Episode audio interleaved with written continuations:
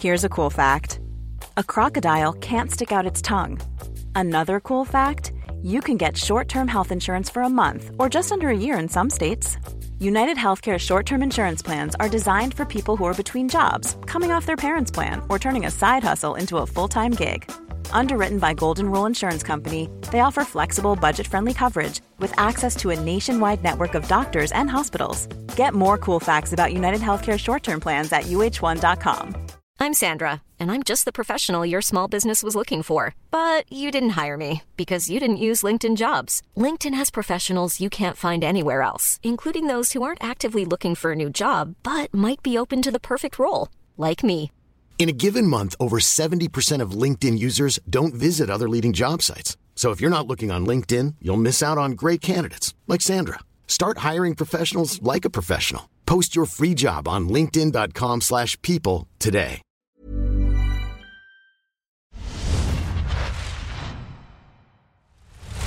Hello, listeners, and welcome back to yet again another installment of uh, the Beautiful Game podcast and Eurosport collaboration, bringing you coverage of this year's Euros 2020.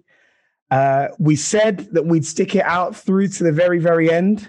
And so here we are, the, the morning after the night before. We said on the last episode that regardless of what the outcome would be, we'd be here uh, and we'd be providing you guys coverage. I want to apologize in advance because my voice is a little hoarse. I, I lost it in the first five minutes of the game yesterday um, and haven't quite recovered. Uh, as ever, I'm your host, Budge. I'm joined by faithful co-conspirators Dot and Pete Sharland from Eurosport Boys. I know it's a tough one, but we did commit to doing this, and and we said that you know, come rain or shine, we'd uh, um, we provide coverage of uh, of the game, the highs, the lows, and everything in between. Uh, how are we doing uh, this this morning, boys? Tough one, man. It's, it's I'm heartbroken, but we move. Yeah, hundred percent. How how are things at your end, Pete? Yeah, I'm not that bad. I got to be honest. I feel like I'm the elephant in the room for everyone. But yeah, I'm not that bad. right. Okay. So let's let let's get into it, and and let's start off as as we usually like to do with the the starting eleven for both teams. And we saw going into the game that um, Italy were relatively unchanged in terms of their their starting eleven, but we saw Gareth Southgate opt to um, change things around and go uh, and, and go back to a back three. Um, and of course, with some of the performances of recent uh, of of Bukayo Saka, as there always is uh, with, with, a Gareth Southgate selection, there was a bit of uproar. Why are you leaving him out? You know, he's been playing so well, and and and you know, you bringing in um, uh, uh, Trippier, Kieran Trippier instead. Um, in terms of how England set up that team and, and Southgate set up that team going into that game, how how did you guys perceive it? Were you confident in in in in the the lineup? Did you feel that you could see what he was doing and perhaps trying to be a bit more um uh, I guess solid as a base and foundation to then build on or do you feel that that the the way that the team was set up was a precursor for things to to come in in in the game and the way that it transpired let, us kick things off with you, Pete. I liked it. I thought it was the right move. I think if you look at that Italy team um, before the game, the areas where they are weakest is the fullbacks. Um, Di Lorenzo is solid, nothing spectacular, but he's a good player. Emerson is probably their weakest player with no Spinazzola there. And I think the most dangerous players, barring the midfield, are the two wide men, and Insigne and Chiesa. So I think by playing a three, you can use the wide centre halves to shuffle out and help out the wing backs to shut down those wide players. And you can use the wing backs to get higher up the pitch and cause issues for those fullbacks, both by trying to get in behind them, but also by playing from deeper and giving them something to think about in terms of do they come out, do they sit, how do they play it from there. I think there was an acceptance, I think, in that team as well that probably weren't going to be able to win that midfield battle, at least not win it comprehensively. I think you can you can give it your best, but I don't think you can do enough to stop those three. I think, as a lot of people have said, I think they are probably the best international midfield we've seen since Spain's one. Um, and I think that the way it was set up, basically for the first half, maybe first 30 minutes, I think it played out perfectly. I think it was right.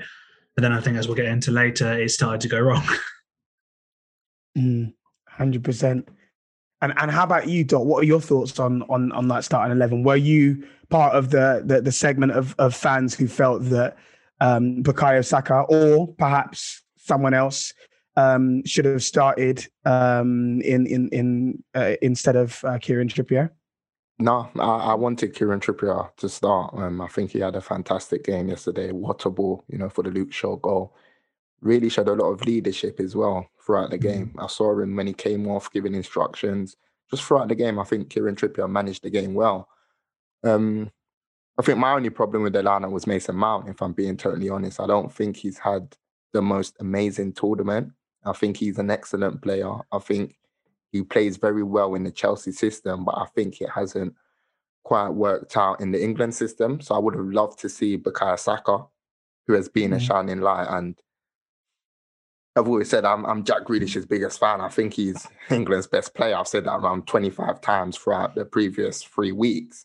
But I can understand why you're not going to go with him in this kind of game because off the ball, he's not the most you know, determined player getting back, should I say. Whereas Saka, you know that he's going to give you that let work going up and down the pitch. So I think in terms of the lineup, I, I like the three at the back. I like, you know, Kalvin Phillips and Declan Rice as, you know, the central central midfielders. Mm. But what I didn't like is Mason Mount in that like right roaming position because I don't think he's had the best tournament. Whereas I think if we started with Saka, we would have given, you know, Italy something else to think about. Um, as as for the overall performance, I wasn't really impressed. If I'm being totally honest, I think the the first goal came too early for England, and a lot of the time when you score within two minutes, you kind of know how the game's going to go. Whereas if that was someone like a Spain and they score within two minutes, you know the flow of the game is still going to be the same because they're going to mm. still continue to keep the ball. They're going to continue to manipulate the ball. But I think the England team scored early. They're thinking, hold on, we keep a clean sheet. That's it. It's done now. And I think that mentality will get you found out in finals, and that's eventually what happened. That's that's a very very good point, um, actually, Dot. And that was the, the next question I was going to ask: is that was was the the the early goal ultimately uh, uh, a blessing and a curse? Because um, you know the, the, the team then started to sit back and then in uh, allowed Italy to settle and even if you if you listen to um, Giorgio Chiellini's post match comments, he was basically saying, you know, the first few minutes were a frenzy, uh, and, and, the fact that you know England were you know were straight out the uh, out, out the blocks, um, you know, as soon as the, the, the first whistle went, and then you've got the the the roar of the of the fans as well. It was like a crazy uh, pressure that the the Italians had to deal with, and perhaps if that had been sustained for a bit longer, it would have taken them a, a, a, lot longer to settle into the game. But the fact that England then started to sit off and invite them on to, to, to for them to start playing and, and, and, settling in ultimately was was their undoing. I, I, don't know if you had any thoughts on that, Pete. Do, do, you, do you agree or do you see it yeah. in a different way? Yeah, it's hard, isn't it? Because obviously the best way to beat this Italy team is to unsettle them. If you play at their pace, they'll beat you because they're a lot smarter than you are. So you have to get in their face, make it difficult for them, try and upset them with speed and creativity, that sort of thing.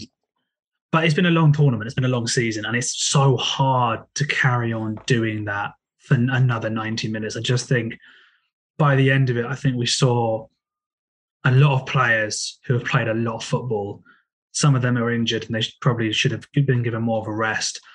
A lot of these players went all the way to the Champions League final. A lot of them are involved in like big fights in the Premier League for top four or or for the title. Kieran Trippier was obviously involved in the Spanish title fight. I just think this season has taken a lot out of these England players.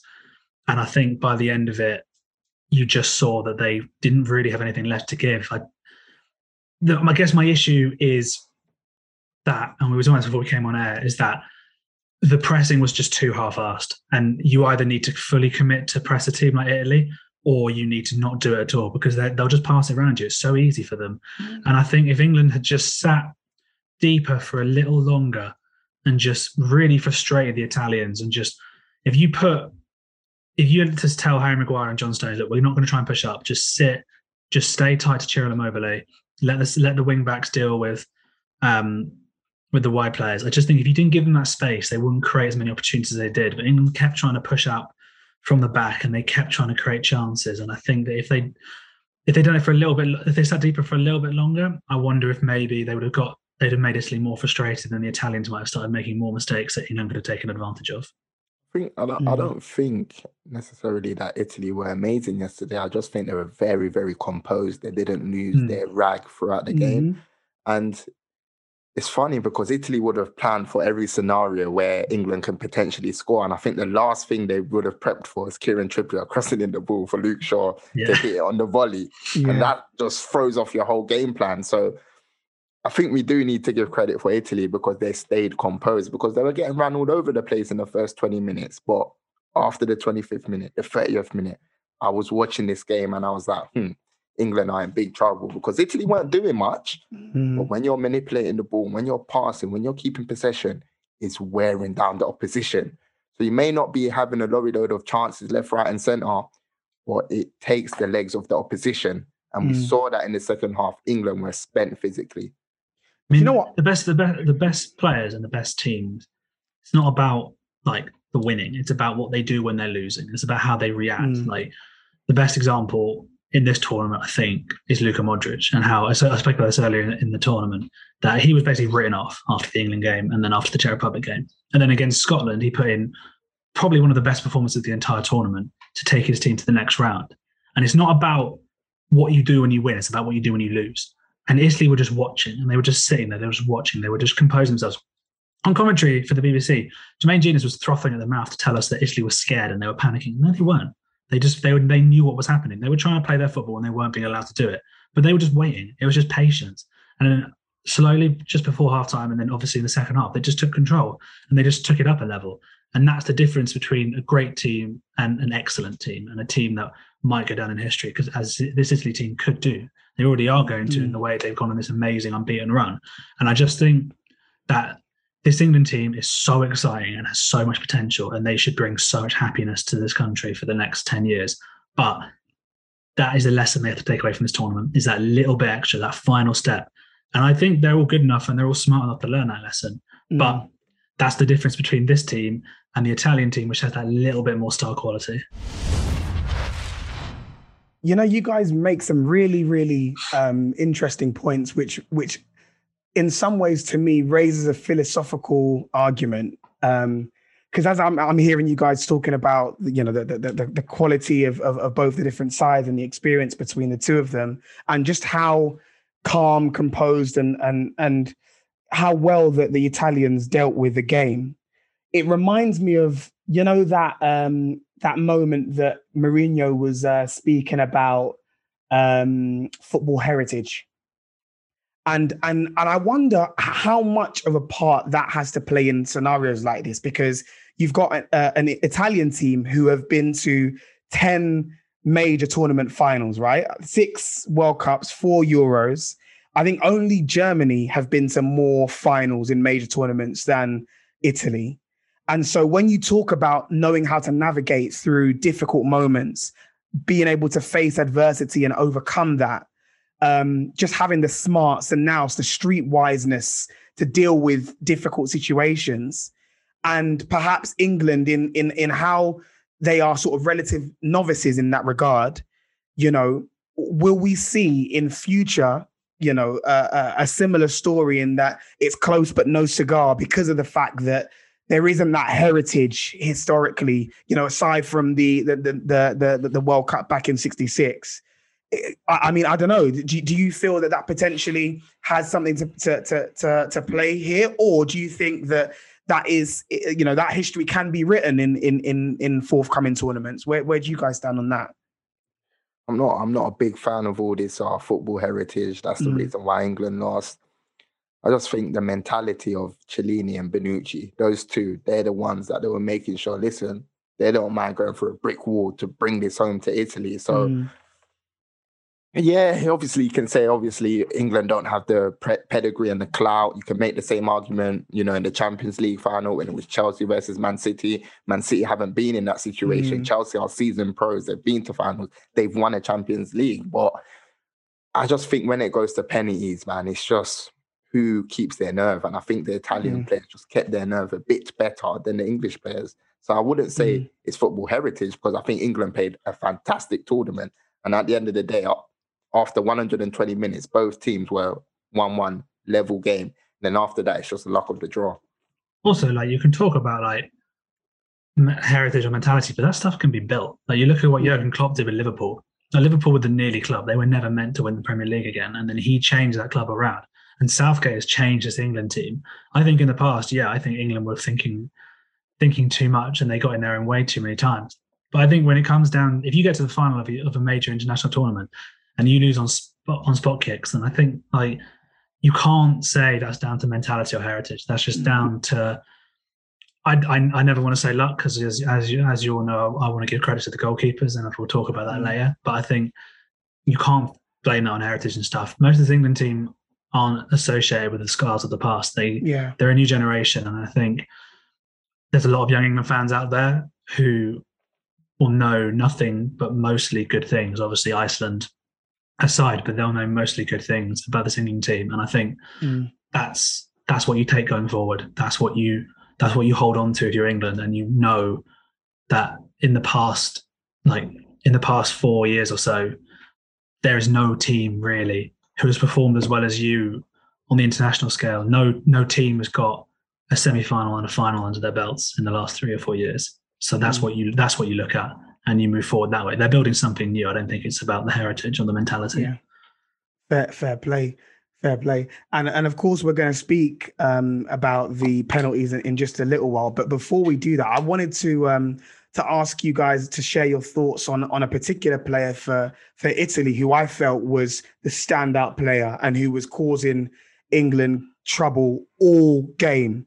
And and to some extent, I was a bit perplexed at how something wasn't changed to sort of try to you know, navigate the the, the, the situation and, and and and the fly in the ointment that was Federico Chiesa. You know, he was just all over the gaff, just absolutely causing trouble. And and and why why why was Southgate not more pra- pragmatic in trying to deal with that particular threat? Um, how, how did you guys see it? Did you, did you did you think he, he put in one of the best performances we've seen all, all, all tournament?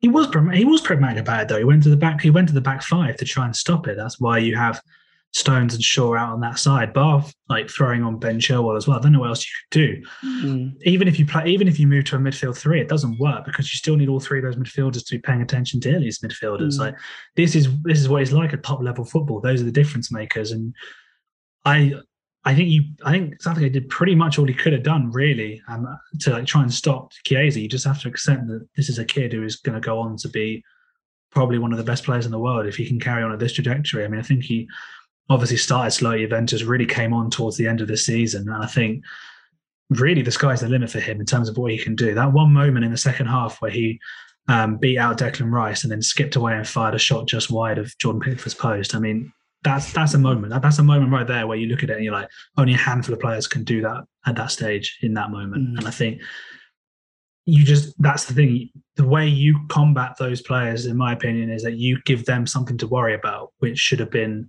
the front three that England have or the front four or five, and it wasn't. Yeah, no, I agree with P. I think sometimes you just have to hold your hands up and say this is like a terrific individual performance. There's not really much you can do to counter the threat. But I think, yeah, maybe you could have got a bit tighter, been a bit more aggressive, maybe take a yellow card if you have to. And I think that's where the tournament announced the know-how. Whereas the Italians, I think there was one time Bukayo Saka escaped Chiellini. Like, yeah, yeah, come here, you're going down, and I'm taking a yellow card. But that's what you have to do to win finals. Yeah, yeah, hundred percent. That was a very, very big moment in, in in the game, and you can just it was all the experience, it was all the know-how. You know, again, what that we've mentioned, being so streetwise in in how he dealt with that um that situation. And I mean, uh, uh He was even happy. thirty-seven He was years happy old. that the ref gave him a yellow. He was smiling like, "Thank you, Yeah. ref. That's exactly what I wanted." Well, it's one, it's one, it's one for a scrapbook. He's got a little Yeah. collection at home. He just adds it in. Other, pe- other players have got football shirts from famous players. Kelly just scored his yellow cards. Honestly, I mean, yeah, young defenders that are wa- that want to learn the art of defending, man. You just need to watch tape of that guy because at 37 years of age to still be performing at the level that he is, and he's showing no signs of signs of slowing down. And particularly when you have a player like him who's not uh, been dependent on pace um, you know, and it's, it's just been really smart that he's been so dependent on for, for lengths in his career. He he can just go on and, and keep playing. I'm sure we'll see him at the, the next World Cup as well for Italy. But I think, sorry, can I just make one more point on the mm. Bonucci and Chiellini partnership? Because we've seen Raheem Sterling cause havoc all tournament. Teams haven't been able to cope with just the direct dribbling and the pace. But what Italy done very well, they just showed him down the line. Just go down the line. We're not going to touch you. We're not going to commit. We're not going to give a silly penalty. We're not going to allow any silly VAR checks. We're just going to show you down the line and let you run the ball out of play. And they did that all game. And they managed the threat of England's dribblers very, very well. Now, of course, we need to uh, speak a little bit about the the penalties. And again, this was something that we spoke about in our previous episode, and we were talking about the fact that potentially it's something that you know Southgate and the and the England team should be practicing and preparing for in the event that the game does go to penalties. Um, and I think there was some talk. C- correct me if I'm wrong, guys, but in in the post match interview for Southgate, he spoke about the fact that you know, I mean, he very uh, he, he was sort of very as as he always very erudite, very well um, um, spoken in terms of how he managed and dealt with the media in in in uh, you know off the back of the result. But he was speaking about the fact that he had determined who the penalty takers would be and the order in which that they'd be taking them and the fact that that was how they had prepared in training. And of course uh, you know you can't replicate the the heat of the moment the emotions the, the you know all of the pressure um, you know that, that, that the players would be facing when faced with a live crowd and a, a guy of the stature of a, a, a Donnarumma. Um, but looking back, I, I, think there was there was also some criticism about the fact that certain players who are more seasoned and, and experienced at the top level should have stepped up to take the penalties, and the fact that Southgate should have allowed in the moment whoever felt confident to take it rather than predetermine it beforehand. I, I wondered what you guys thought about that. You know, did you did you think the approach was correct, or in hindsight, which of course we always know is twenty twenty, should it have been uh, handled in a very different way? Namely, allowing Bukayo Saka, a nineteen-year-old who isn't experienced at the top level, um, to take the the, the define the you know the the, the, the, yeah, the most important penalty, the fifth penalty. What are your thoughts, Dot? I think when things go wrong, everyone becomes an expert. Mm. Oh, why didn't this player take a penalty? Why didn't this guy step up? I'm surprised that this guy didn't step up. Look, Gareth Southgate got the five penalty takers correct because they are probably the best five penalty takers in his opinion. But unfortunately, a few of the players missed. And that's mm. football. There's no guarantee if Jack Grealish took a penalty that he's scoring it, mm. or if Raheem Sterling took a penny that he's going to score it. Southgate went with the best five takers that he's seen in training every single day. We're not privy to that information and that data. And he's gone with those five players. And unfortunately, yesterday, it didn't work out. It's just as simple as that. You know, I'm going to talk about goalkeepers now. Um, like when when people say it's a luck of the draw thing, that's just that irritates me no end. Like the work that's the work that's going in now with goalkeepers and penalties now is next level. Like they are watching so many different takers and they're doing so much work to try and guess things. And I think you look at Donnarumma last night. I thought it was really interesting how for some players he waited and went with them. Some he guessed and went early. And I think that's a really interesting development. I think we're going to see more often in shootouts because I think goalkeepers are going to become more uh, become more aware of different players' styles, as it were.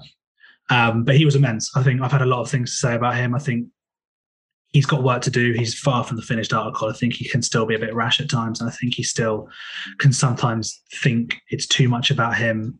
But this kid's only 22, man. He's going to be so good for so long. And I just yeah. think with his size and his agility, like a, a, player his size should not be able to move through the air like he does. And I just think it's, it's remarkable that Italy could go from having one of the greatest goalkeepers of all time, if not the greatest, and then find a kid who might be as good as him or at least can get close to that level.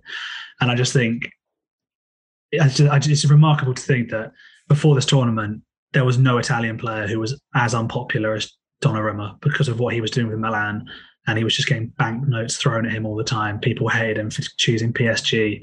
Um, and he managed to shut that all out. It didn't matter at all.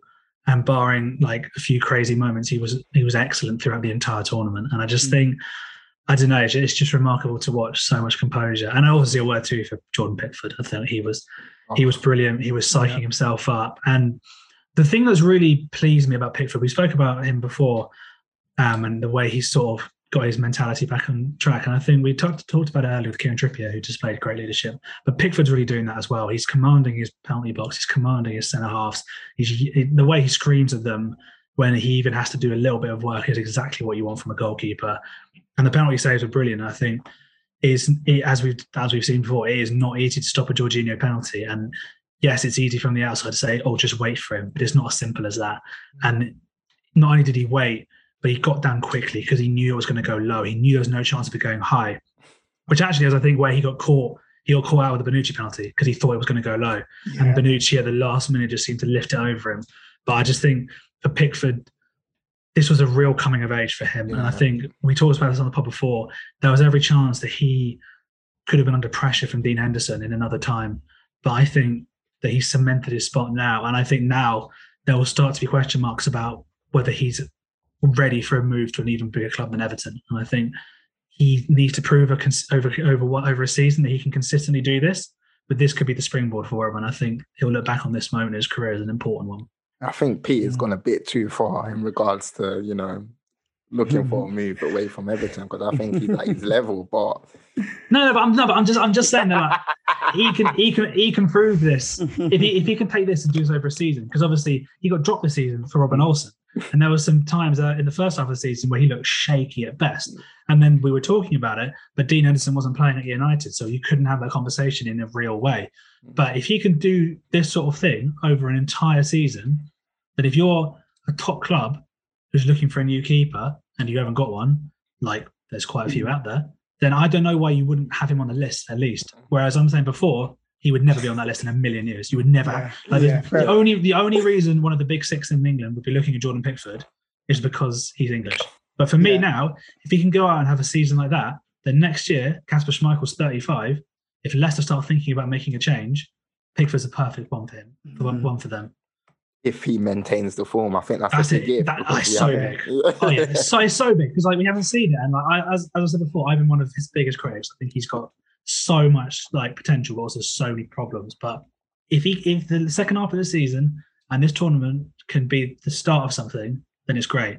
Mm. And hopefully in in 18 months' time before Qatar, we're not having a conversation about England's goalkeepers. Fingers crossed. No, I agree with you, Pete. Pickford had a fantastic tournament. For me, he was the best goalkeeper in the tournament. I know Pete would probably argue Donnarumma, but mm. for me, I think Pickford was excellent. He was doing everything to stop that ball going in to the back of the net. And we saw it with the goal that Bonucci scored. He actually made a world-class save to, you know, prevent the, the first header, I think, from Verratti going in. But obviously, unfortunately, the, the follow-up. But yeah, obviously, there's been a lot of abuse, you know, how that the black players for missing penalties. And for me, that's just unacceptable. And come on, man, this needs to stop because how many times are we going to repeat the same thing? A black player mm. misses a penalty, racial abuse. And it's, it's disgusting. It's disgraceful. Like, I don't understand. Like, like a week, a week, two weeks ago, like you were lauding Raheem Sterling and Jadon Sancho and and Bukayo Saka as like your heroes. Like they were the ones who were going to bring it mm. home for you.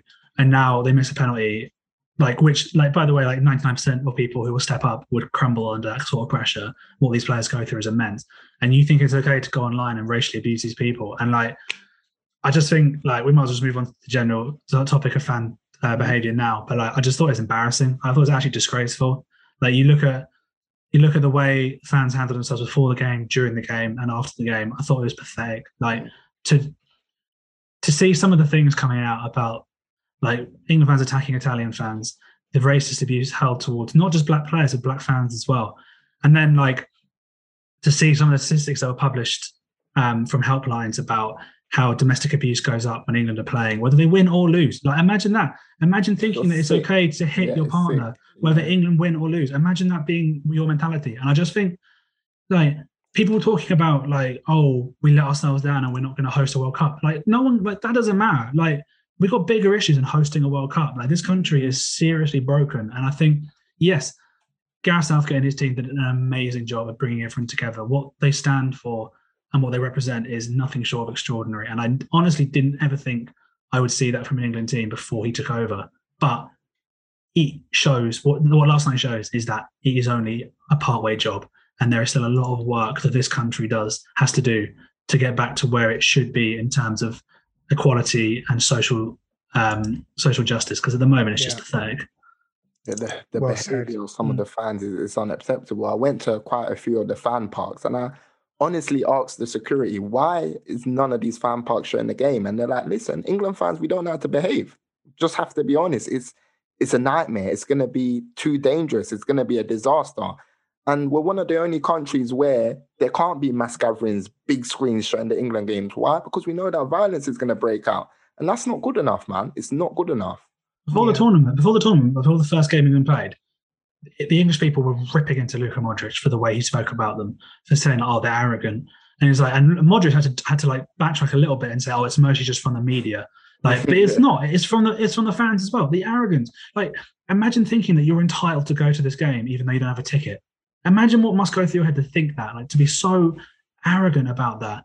and this is the problem. Like, the English people wonder why the rest of Europe hates us. Like, this is these moments like this is because we can't we can't lose in grace, and frankly, we can't win in grace either. Like, it's just there's so there's the, the mentality still exists that England is best and everyone else is irrelevant. And until that shifts, nothing else is going to change because these people still think they're superior to black mm-hmm. people, to women, to people of different sexual orientations. And until that mm. changes, nothing else is going to change. And it just it's so frustrating when you watch these incredible young men do what they do. Like Marcus Rashford, obviously he's had a tough season, but what he's done off the pitch, helping children with dinners, school dinners and stuff, is, is extraordinary. Jadon Sancho just built a whole load of new pitches in London. Like they do so much amazing stuff for the community and for this country and this is the thanks they get. Like they deserve better than England fans.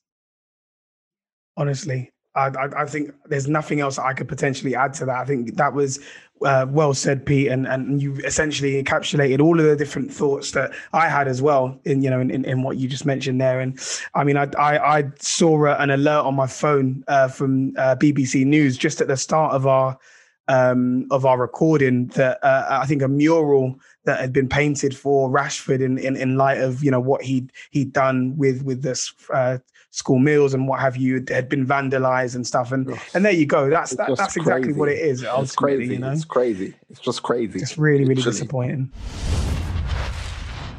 The other question I wanted to ask you guys actually is is looking ahead to Qatar 2022 is it a good thing that it's so soon that the next big tournament is is so soon? And it's a, a matter of you know putting this laying this one to bed and, and looking ahead because it, it is going to be coming around quite quickly or do you feel that it would have been better for there to be a, a you know a longer period of time for um, you know the England players and fans and what have you to recover and and and, and prepare for the next I'm not going to sit here and say the England team need to recover because I feel they've done the nation proud. As I said, mm. getting to the first European Championship final, playing some fantastic football, being defensively solid. We all thought this England team are going to let us down defensively, but they showed, listen, we've got the heart, we've got the desire, we want to keep clean sheets. So I think there's no guarantee that it's going to come home in, in 2022. I just have to be honest because football doesn't mm. work like that. It doesn't mean because you get to one final, the next tournament immediately after you go and win it. Football doesn't work like that. You can unless you're horrible, Liverpool. unless you're Liverpool, you can have you can have a horrible draw where you draw Brazil in the last 16, or you draw Argentina or France, and all of a sudden it's like, uh oh. So you can never predict the game. Are England in good hands? Absolutely. Mm. Players like Bukayo Saka, that in a year's time, he's going to potentially be one of the best players in England. Jadon Sancho, in my opinion, already a world class player. Imagine him in a year's time, he's going to be sensational for Man United. I mean, Kalvin Phillips, first major tournament. In the next tournament, he's going to have more experience, more know how. Declan Rice had a fantastic tournament. Kieran Trippier, again, La Liga winner. So Harry Kane, he's you know, one of the best strikers in the world, Raheem Sterling, playing terrific mm. football this tournament. I can go on and on. That's the point. But am I going to sit here and say that means England are going to win the next major tournament? Absolutely not, because football doesn't work like that. But are we in good hands? Yes, because Gareth Southgate has been a class act throughout his whole entire spell as the England manager. Mm. play. Yeah, I think. Play. I think. Oh yeah, I echo what Dot says. Really, I think it doesn't.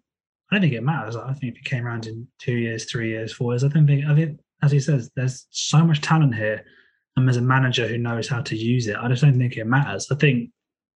I think the short gap probably helps other teams. I think it helps Italy. I think if it was a two or three year gap, would we see Chiellini there? Maybe mm. not. Like you, you'd start to think about it. You look at some other some of the other teams with elder statesmen. France, maybe like are they going to bring Benzema and Hugo Lloris to the next tournament? I don't know. You maybe not. You obviously they've got other issues to worry about rather than just on the pitch. Um, so I think, and I think it's nice for some you think of a team like Denmark, say a lot of their players, Kasper Schmeichel, Simon Kjaer, like they're into their thirties now. They could have been, they might not get another shot at a major tournament, but I think now, well, hopefully, if they qualify, get to see them at a World Cup. And I think, I think the short gap is obviously a, is a one-off, and it won't happen again. But I think it can only really be a good thing. I don't think it will really hurt anyone. Mm. Fair, fair play. Um, now, of course, um, you know the, the, the tournament has come to an end.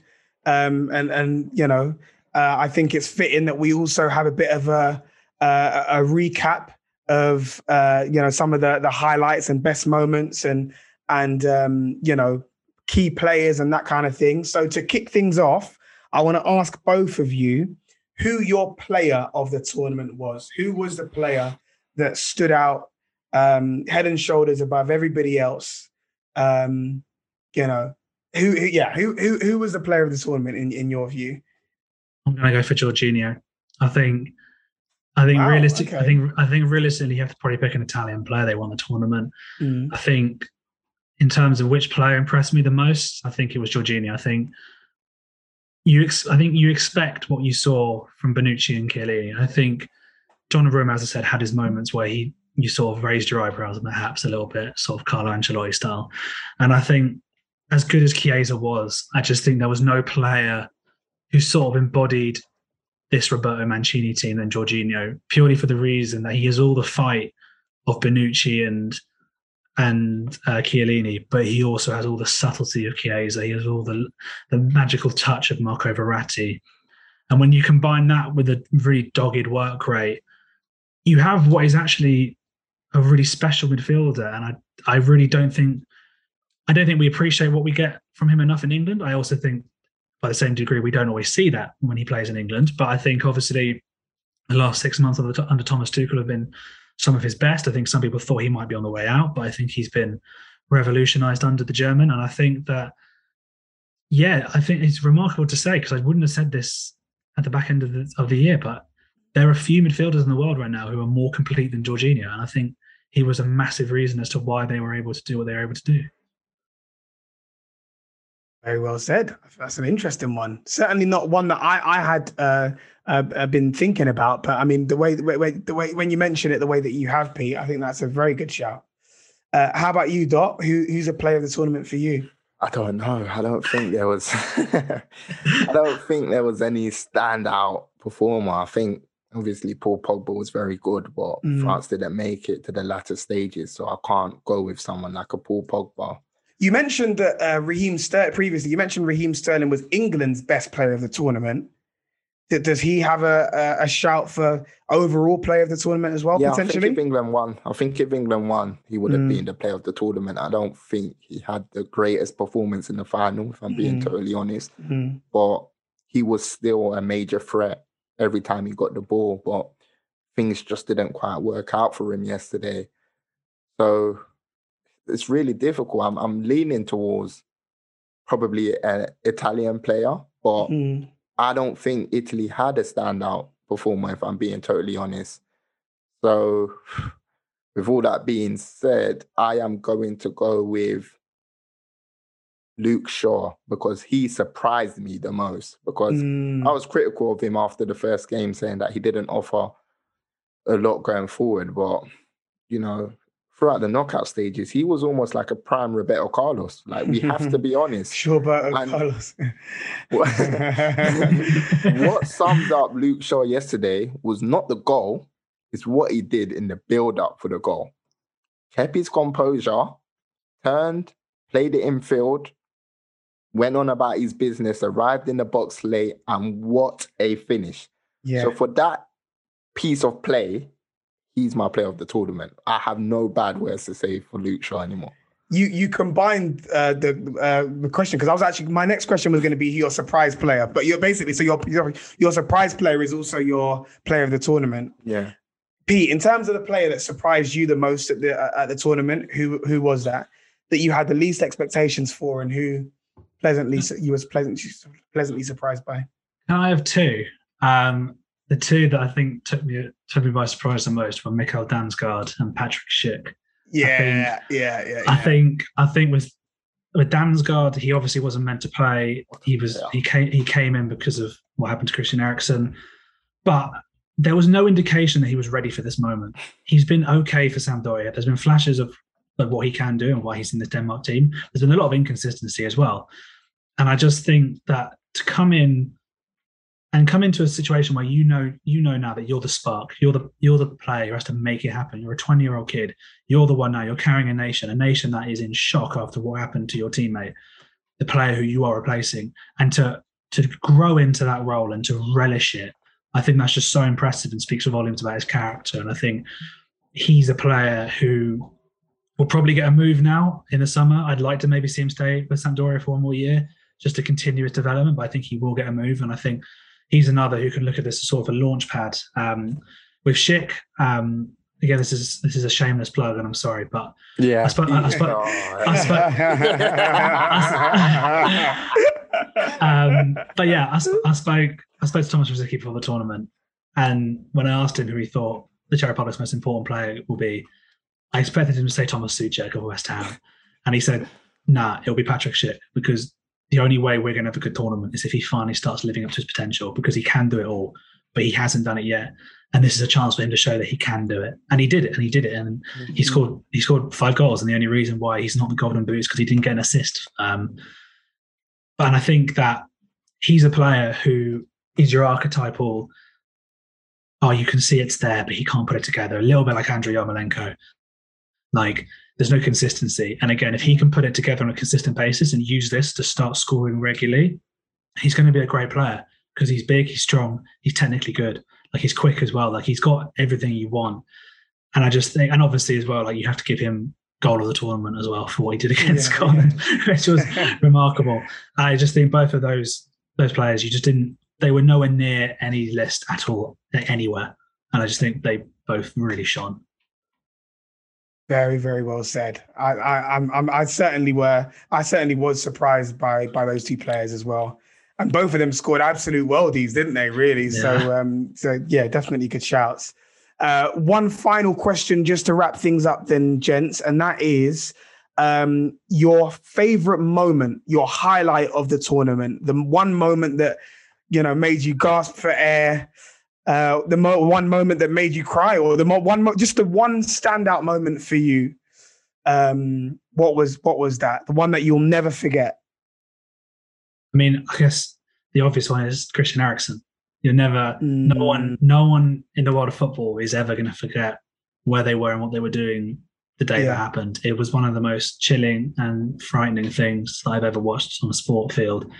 And I think, as Dot has said a lot of times on the pod, the real winners and the real heroes of this tournament are the Danish medical staff for what they did, the players for how quickly they got the medical team on.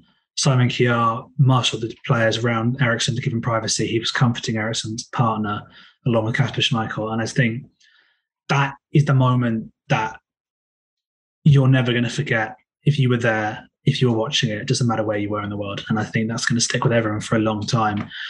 I think the other moment, and I think will stay with me, was actually right at the start of the tournament when Andrea Bocelli was belting out um, Nessun dorma. And I was just think, I just think it was it was such a it was such an iconic moment. I think not just because of how great he is, but because of the atmosphere that he created with the Italian fans. We had we had fans back in the stadium.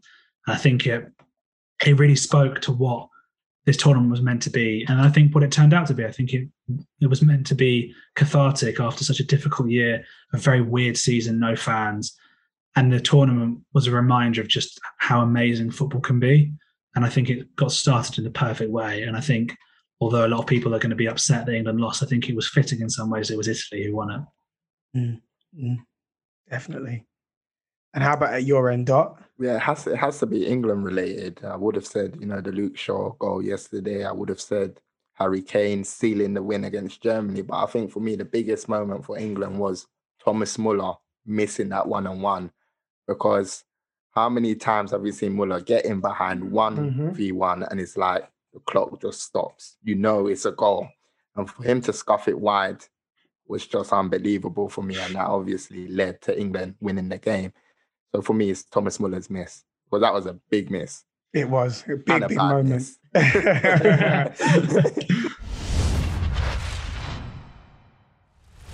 One one hundred percent, man. Most definitely, it has been uh, an amazing tournament. There have been so many good moments, uh, so many moments of passion, so many moments that allowed us to believe and and really unite as a nation. Uh, some amazing goals, some amazing uh, results, uh, some standout players, and, and all the rest of it. It literally had everything from the start, even in the group games. You know, uh, right the way through to the knockout stages of the competition. And um, you know, we we we can only thank football for for delivering those those moments to us. Um, of course, it didn't end the way that we had hoped it would. But we look ahead to the next uh, major tournament, and, and we all are well aware that there is, you know, a, a, an exciting group of, of, of players that you know are doing as much off the field as they're doing on the field in terms of you know contributions to their communities and and and, and to and service to their countries and, and you know and we applaud them for it um thank you very much gents for sharing all of your your thoughts on on on the game yesterday and um for all of the the the, the analysis and the feedback and, and and the perspectives offered throughout the whole of this tournament um, thank you, listeners, for sticking with us right up until the end of the tournament and listening in. We we, we thank you. Um, but it doesn't stop here. We will be back again. You haven't heard the end of us just yet, uh, so keep it locked. Uh, because we will be continuing to uh, provide you with some top tier content as always. Um, but until then, we're going to leave it there. Thank you very much yet again. It's been an amazing tournament, and we're going to catch you on uh, the next one. Until then, over and out. When you make decisions for your company, you look for the no brainers. And if you have a lot of mailing to do, stamps.com is the ultimate no brainer. It streamlines your processes to make your business more efficient, which makes you less busy. Mail checks, invoices, legal documents, and everything you need to keep your business running with stamps.com. Seamlessly connect with every major marketplace and shopping cart. Schedule package pickups and see your cheapest and fastest shipping options from different carriers with rates up to 89% off USPS and UPS rates. And with the Stamps.com mobile app, you can take care of mailing and shipping wherever you are. Make the same no brainer decision as over 1 million other businesses with Stamps.com. Sign up with Code PROGRAM for a four week trial, plus free postage and a free digital scale. No long term commitments or contracts. That's stamps.com. Code program.